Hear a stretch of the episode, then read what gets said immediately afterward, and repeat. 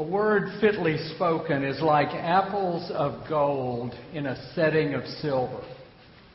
Like a gold ring or an ornament of gold is a wise rebuke to a listening ear. Like the cold of snow in the time of harvest are faithful messengers who send them. They refresh the spirit of their masters. Like clouds and wind without rain is one who boasts of a gift never given. With patience, a ruler may be persuaded, and a soft tongue can break bones. The first scripture lesson we had for today was the call to worship from Proverbs. The second is a reading from the letter of James, uh, chapter 3, verses 1 through 12. Not many of you should become teachers, my brothers and sisters, for you know that we who teach will be judged with greater strictness. For all of us make many mistakes. Anyone who makes no mistakes in speaking is perfect, able to keep the whole body in check with a bridle. If we put bits into the mouths of horses to make them obey us, we guide their whole bodies. Or look at the ships. Though they are so large that it takes strong winds to drive them, Yet they are guided by a very small rudder wherever the will of the pilot directs. So also, the tongue is a small member, yet it boasts of great exploits. How great a forest is set ablaze by a small fire, and the tongue is a fire the tongue is placed among our members as a world of iniquity. It stains the whole body, sets on fire the cycle of nature, and is itself set on fire by hell.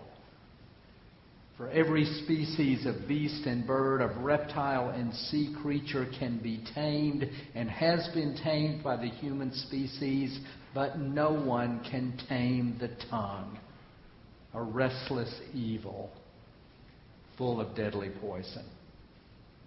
With it we bless the Lord and Father, and with it we curse those who are made in the likeness of God. From the same mouth come blessing and cursing. My brothers and sisters, this ought not to be so. Does a spring pour forth from the same opening both fresh and brackish water? Can a fig tree, my brothers and sisters, yield olives, or a grapevine figs? No more can salt water yield fresh. This is the word of the Lord. For the past seven weeks, I've been preaching a sermon series called, called Christ and Culture. Next week, when we resume our full church programming and return to two services, I'm going to begin a series of sermons that will focus on the character and mission of Westminster Presbyterian Church as we celebrate our 75th anniversary this fall. A celebration that will culminate on November 15th when we have an all congregational dinner, a special worship service, and an all congregational dinner following the service. This upcoming series will be a logical and practical extension of the Christ and Culture series, in that it will explore what we as Westminster have done in the past, are doing in the present, and seek to do in the future in serving Christ in this culture in which we live. But between these two series, I want to do a one shot sermon today and speak about something that is near to my heart because I make my living at it. And that is namely the power of language, the power of words. I want us to look at how we speak in our national life, in our closest relationships, and in our faith. Let us pray. May the words of my mouth and may the meditations of our hearts be acceptable in thy sight, O Lord, our rock and our Redeemer. Through Jesus Christ we pray. Amen. In 1963, the American historian Richard Hofstadter gave a lecture at Oxford University in which he traced a phenomenon that has existed from the outset of our national history and has yet had yet to disappear in his day and time.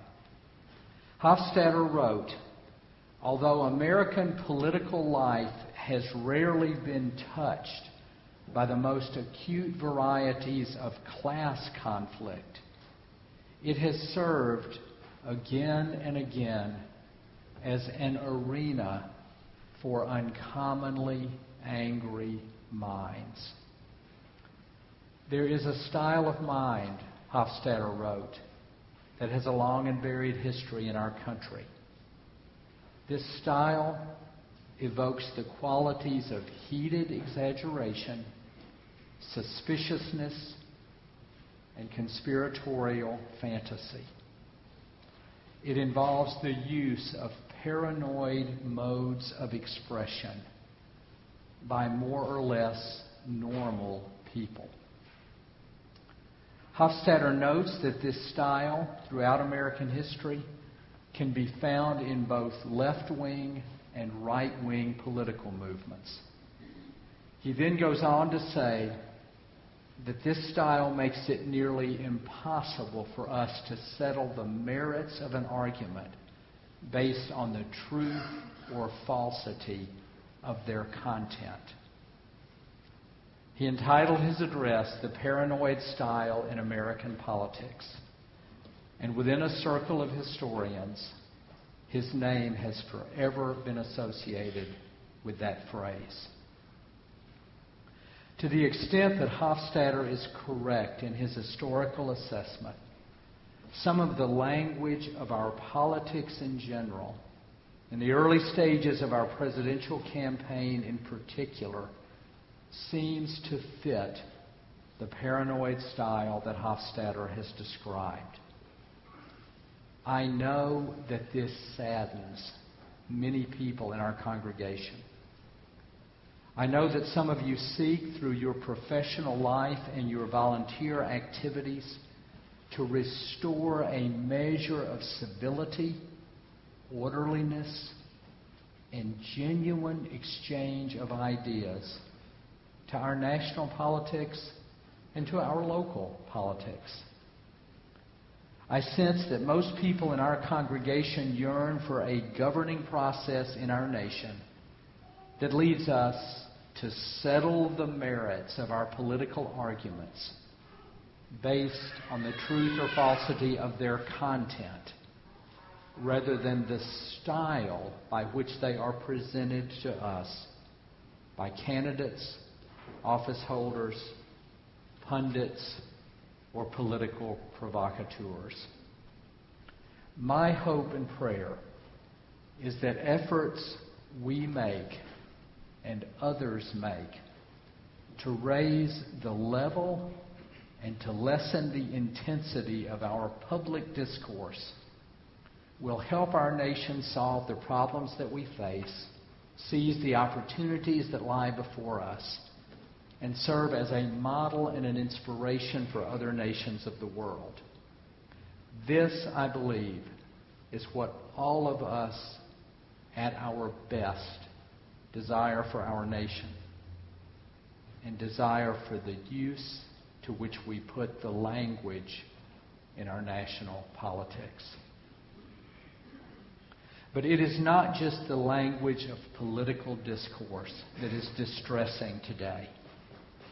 For, for several decades, there has been both a coarsening of language in all sectors of our society and a more public dissemination of language. The language of the street has entered the boardroom, the workplace, the home. The language of the locker room has entered the classroom. And perhaps most disconcerting of all, comments that are shared among a few are soon made available to the many. In addition, as our language has grown more paranoid, more coarse, and more public, it has also become less competent. I don't watch a lot of television, and almost all of the television that I watch is either sports or news. But I cannot help but notice, I'm really going to sound like a scold here, but scold here, but I am.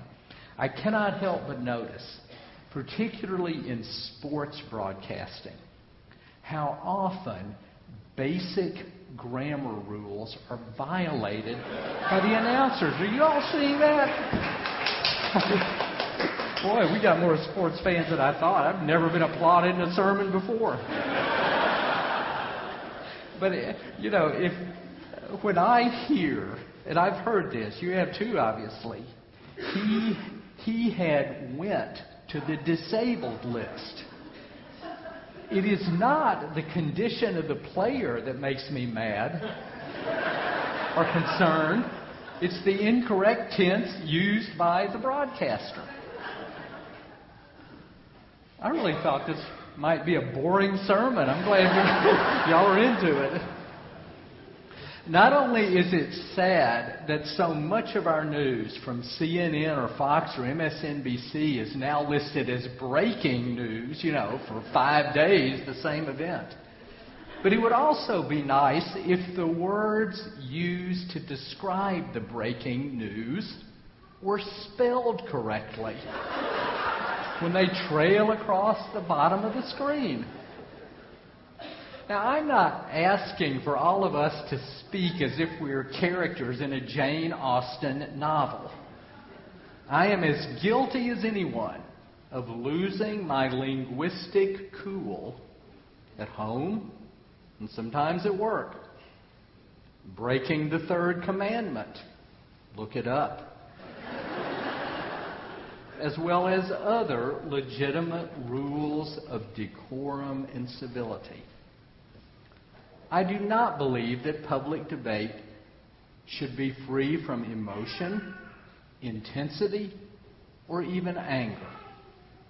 In fact, in public, Jesus cursed a fig tree. And in writing, in writing, the apostle Paul expressed a wish that his opponents in the Galatian church would, quote, mutilate themselves.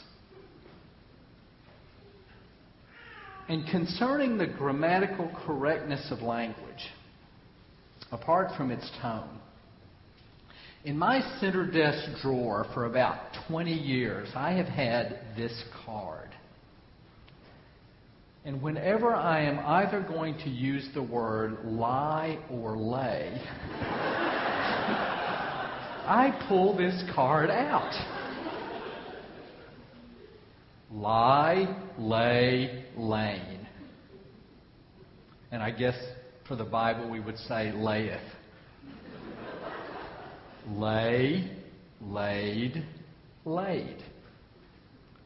Lie equals to recline. Lay equals to place or put something. Lie never takes a direct object.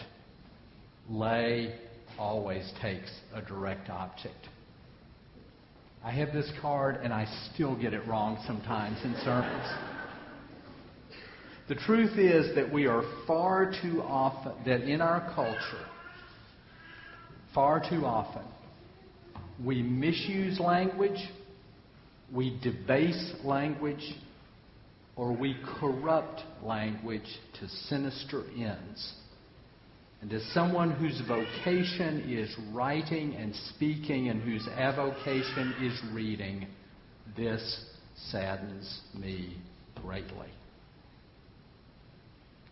The two passages which lie, not lay, at the heart of our service today are from the wisdom books of the Bible Proverbs in the Old Testament and the letter of James in the New Testament. As one scholar has said, wisdom literature offers us, quote, the moral, experienced, and trained intelligence of genuinely religious people. Wisdom literature concerns how we ought to act, and in this case, speak, in the workaday world. The wisdom passages before us offer several key, pres- key prescriptions as we seek to listen, to speak, and to write in the workaday world as genuinely religious people. Let's look at three of these verses. First, from the Old Testament book of Proverbs. Like a gold ring or an ornament of gold is a wise rebuke to a listening ear. A Hebrew scholar points out that there is an element of surprise in this saying. The images of fine jewelry, gold ring, and ornament of gold suddenly become symbols for something as harsh as a spoken rebuke. In Hebrew, the word translated ring, nezim, refers to jewelry that can be worn in the nose or the ear. What this verse is saying is that the spoken rebuke that is heard by the listening ear is as fine as gold jewelry hanging from that ear.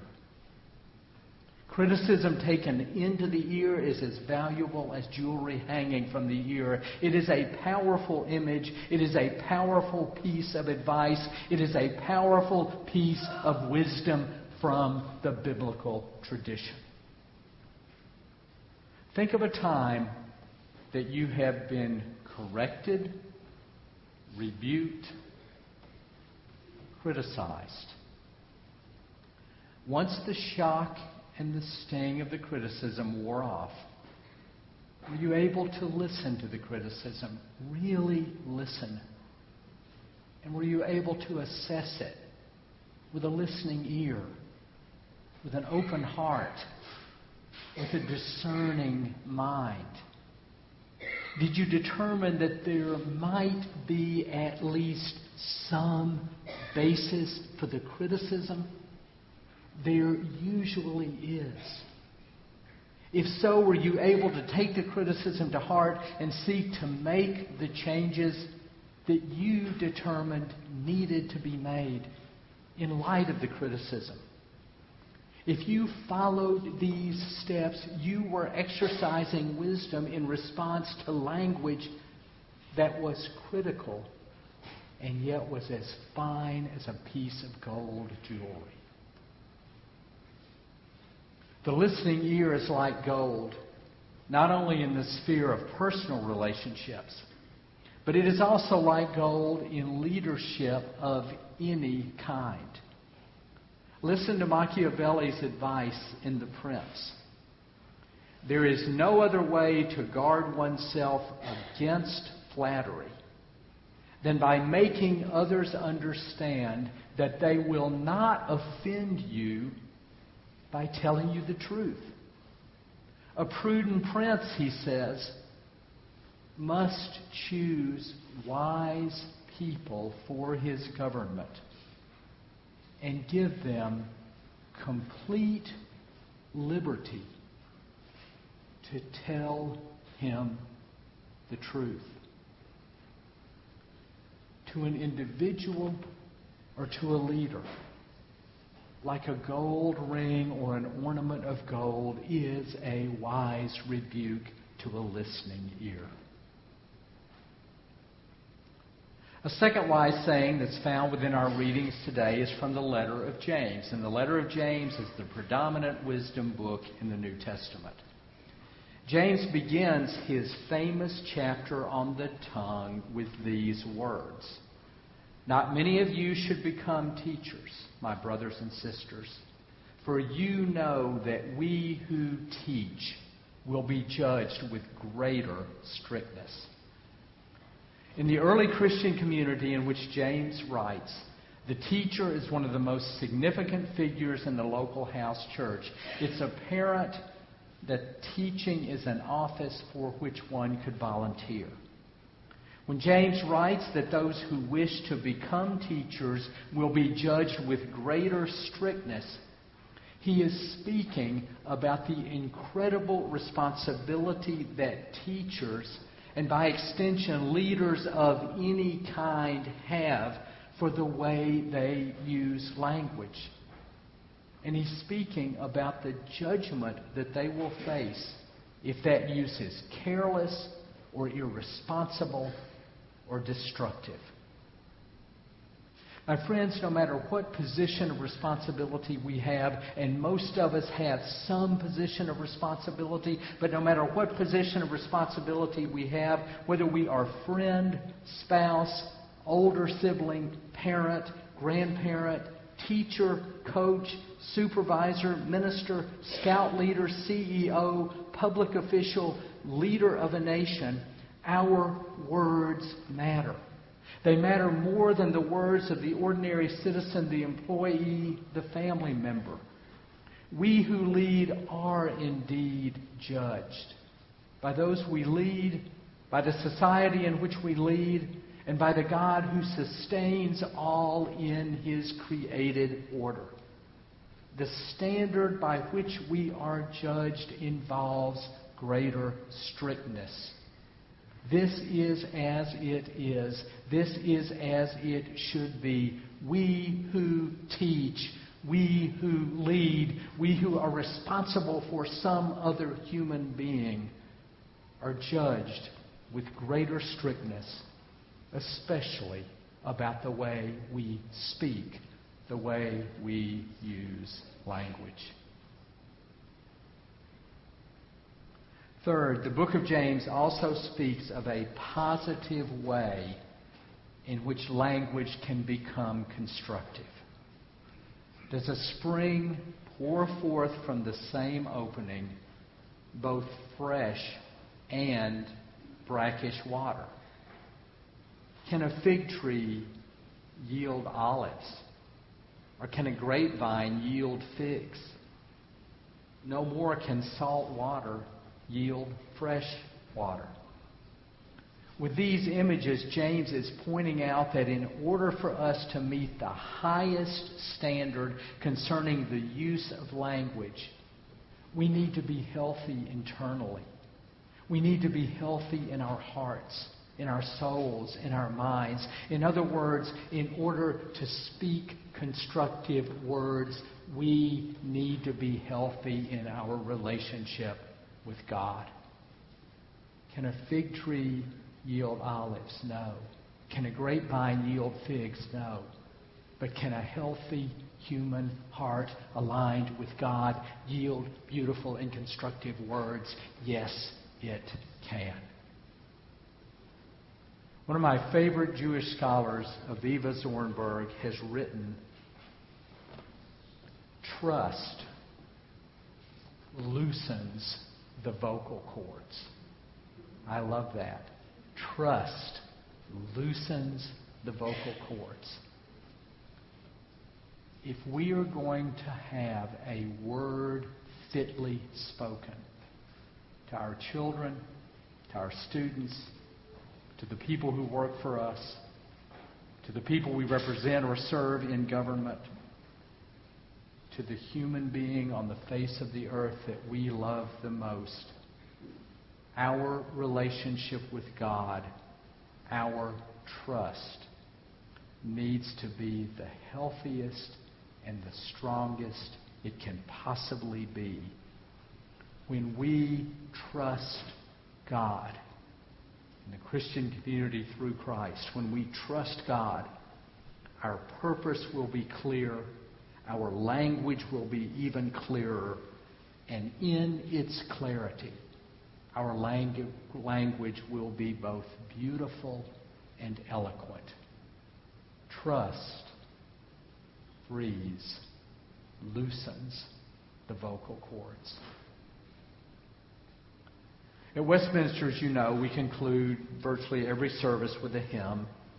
It is often the case, and hopefully the case, that our closing hymn brings the service together and dismisses us with a sense of joy and blessing and service. But I suspect that from time to time, it may be the case with a few people that our closing hymn sometimes becomes an occasion for us to look at our watch, to gather up our coat or our purse, to begin to review the mental list of to dos for the rest of the day. I don't want that to happen with today's hymn. Today's closing hymn is a prayer for the faithful use of language. It is a prayer for a word fitly spoken. I want to close by reading the words so that when we sing them in a few minutes, they will indeed become a prayer for our lives. They will become a prayer for our church and for our nation. Lord, speak to me that I may speak in living echoes of thy tone. As thou hast sought, so let me seek thine erring children lost and lone. Oh, lead me, Lord that I may lead the wandering and the wavering feet. Oh, feed me, Lord, that I may feed the hungering ones with manna sweet. Oh, teach me, Lord, that I may teach the precious things thou dost impart, and wing my words that they may reach the hidden depths of many a heart. Oh, give thine own sweet rest to me that I may speak with soothing power a word in season as from thee to weary ones in needful hour. Oh, fill me with thy fullness, Lord, until my very heart o'erflow in kindling thought and in glowing word thy love to tell, thy praise to show. Amen.